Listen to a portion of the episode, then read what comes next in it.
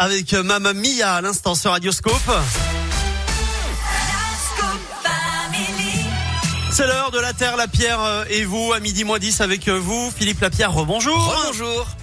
Alors en clafoutis, sans les pépins, hein, sans les noyaux, c'est mieux. Enfin, quoi que. Bien sûr que non. Il faut garder. Bon oui, bah voilà, il y a deux. trop mouillé.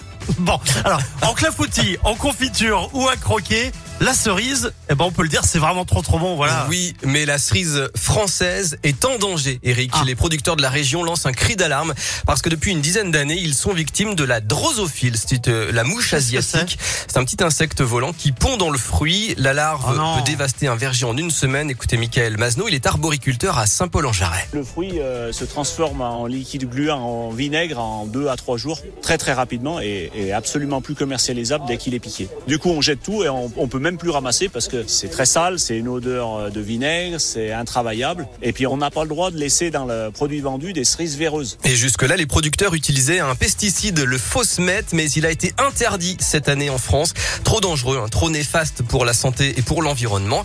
Et les autres moyens de lutte sont très chers et insuffisants, d'après Jean-Charles Couzon, producteur à Célieu, entre Lyon et Saint-Étienne. On la connaît cette bête. On a appris à gérer la prophylaxie de nos vergers pour éviter qu'elle soit là. Donc faire des vergers le plus aérés possible, avec euh, le moins d'ombrage possible, le moins de zones de rétention d'humidité possible pour qu'elle trouve pas les bonnes conditions pour se développer.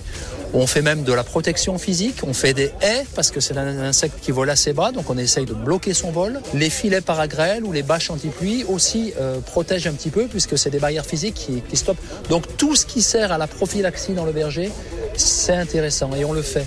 Mais il y a un moment donné, on n'y arrive plus. Et officiellement, le gouvernement a interdit en mars dernier l'importation des fruits traités au Fosmet, mais d'après les agriculteurs, on trouve encore dans nos étals des cerises étrangères qui sont traitées